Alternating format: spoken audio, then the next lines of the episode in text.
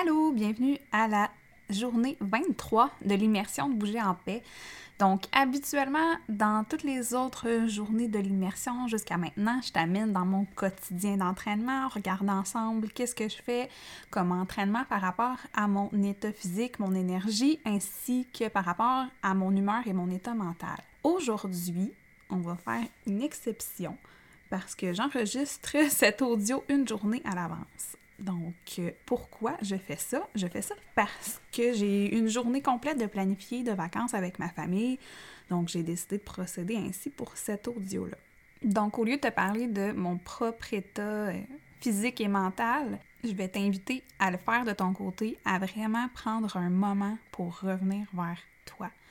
Vraiment prendre un moment pour t'asseoir, être en pleine conscience, être dans le ressenti du moment. Donc vraiment peut-être juste par déposer ton attention vers toi, l'éloigner de tout ce qui est extérieur à toi, la ramener vraiment vers toi, vers tes ressentis au niveau physique, comment tu te sens, comment tu te sens dans ton corps aujourd'hui, comment tu te sens au niveau de ton énergie? Est-ce qu'elle est plutôt basse, plutôt moyenne ou très bonne? Comment tu te sens au niveau de tes émotions? Est-ce qu'il y a des petites choses qui te chicotent à l'intérieur, des choses même que tu peux ressentir à travers le corps, ou des petites choses, beaucoup de pensées au niveau du mental qui te chicotent? Comment ça va de ce côté-là aujourd'hui? Donc vraiment de venir faire cet exercice-là pour venir te donner une note au niveau de ton énergie et de ton état physique et de ton état mental et de ton humeur. Pour après ça, essayer d'ajuster ta journée ton mouvement, tes entraînements, ton activité, ton sport, tout ce que tu décides de faire pour bouger en paix, pour que ça soit ajusté le mieux possible à ton état aujourd'hui. Et puis si aujourd'hui tu as envie de jumeler une méditation à ton entraînement, ton mouvement, je te conseille deux méditations que j'ai sur la chaîne YouTube de Bouger en paix. Donc, euh, il y a une méditation qui euh, s'appelle Méditation pour se préparer au sport. Donc, je te conseille de faire avant ton activité sportive.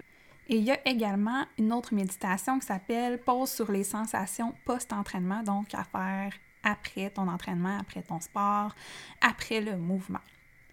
Et puis aujourd'hui, comme c'est une journée que j'ai dû planifier en avance, cet audio-là, contrairement aux autres journées où si je veux t'amener dans mon quotidien d'entraînement, évidemment que j'attends et j'enregistre les audios au jour le jour, ça m'amène à te parler justement de la planification, à quel point c'est important dans l'entraînement.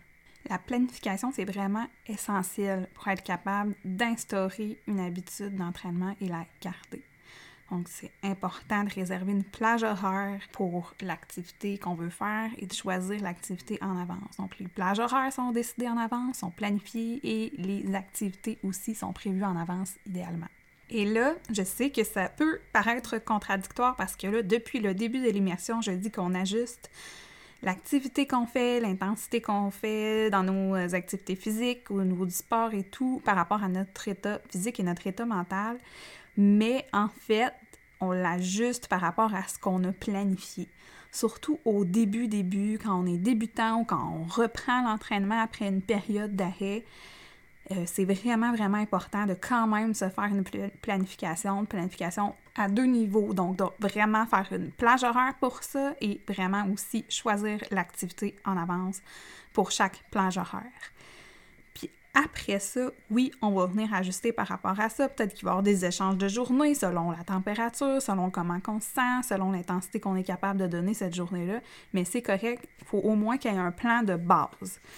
Et ça, au minimum, pour quelques mois au début. Je dirais un bon 3 à 6 mois au début quand on reprend l'entraînement ou que c'est quelque chose qui est nouveau pour nous. C'est vraiment super important. Puis après ça, oui, tu peux apporter des modifications par rapport à ta conscience de ton état, mais c'est super, super important que ça soit planifié. Et pourquoi? Parce que c'est vraiment le plus gros obstacle que j'entends par rapport à l'activité physique, par rapport au mouvement. C'est vraiment le manque de temps. C'est un des plus gros obstacles. Et puis là, tu pourrais aller voir aussi, écouter le podcast qui parle des obstacles qu'on rencontre les plus euh, fréquemment en, en, entraînement. Et je parle vraiment de chaque obstacle et je donne des pistes de solutions et mon point de vue par rapport à ça. Donc, si tu rencontres plusieurs obstacles à l'entraînement, je t'invite à aller écouter ça. Donc, oui, il faut au début déjà faire un horaire, se planifier du temps pour bouger. C'est essentiel. Sinon, il va jamais apparaître par magie. On a toutes des vies super occupées ça va pas arriver si tu le mets pas dans ton horaire. Ça, c'est officiel. Donc ça, c'est déjà super important pour cette raison-là. C'est un obstacle, mais si tu le mets pas dans ton horaire, ça va jamais arriver parce que tu fais jamais au préalable une place concrète à ça dans ta vie. Donc ça peut pas apparaître si tu le fais pas. Donc c'est vraiment super important de le faire. Et je dis que c'est super important de le faire quand on est débutant ou quand on reprend l'entraînement, mais c'est toujours important de le faire. On continue après de le faire. C'est juste qu'au début, il faut quand même un peu se forcer, entre guillemets, à le faire pour que, avant que ça devienne une habitude. Mais évidemment que même après les trois, six mois, ben, tu vas continuer à le faire par habitude. Mais tu vas, ça va déjà, justement, avoir changé dans ta vie. Tu vas déjà avoir instauré cette habitude-là de faire de la place pour ça et c'est une composante en tant que telle de tes habitudes de vie. C'est en même temps non lié directement à l'activité physique. C'est un obstacle à l'activité physique qui est même pas lié directement à l'activité physique. C'est ça que je trouve encore plus dommage. Mais ce qu'il faut comprendre en arrière et pourquoi c'est si difficile au niveau de déterminer une plage horaire par rapport à ça, c'est qu'on sait que les humains, c'est quand même difficile pour nous de nous faire changer une habitude de vie. Et puis souvent, ben, on pense que commencer l'entraînement, c'est une habitude de vie qu'on change. Mais c'est faux. C'est une, habitude qui en regroupe plein. Donc, premièrement, la première habitude à changer, justement, c'est de faire de la place dans ton horaire. Juste ça en soi, c'est une étape, c'est une habitude à prendre et c'est la première à faire. C'est la première qu'on doit mettre de l'avant, c'est la première qu'on doit valoriser, sur laquelle on doit vraiment forcer. C'est plus important d'être capable de garder des plages horaires, de les respecter. Bien sûr que des fois, il y a des imprévus vraiment qu'on ne peut pas euh, déplacer. Ça arrive à tout le monde, mais tu comprends l'idée, ta première étape, la première chose que tu dois vraiment faire en entraînement, c'est vraiment cette étape-là, d'apprendre à faire de la place dans ton horaire. Après ça, ce que tu fais tout ce temps-là, moi, rendu que tu bouges, je suis bien contente.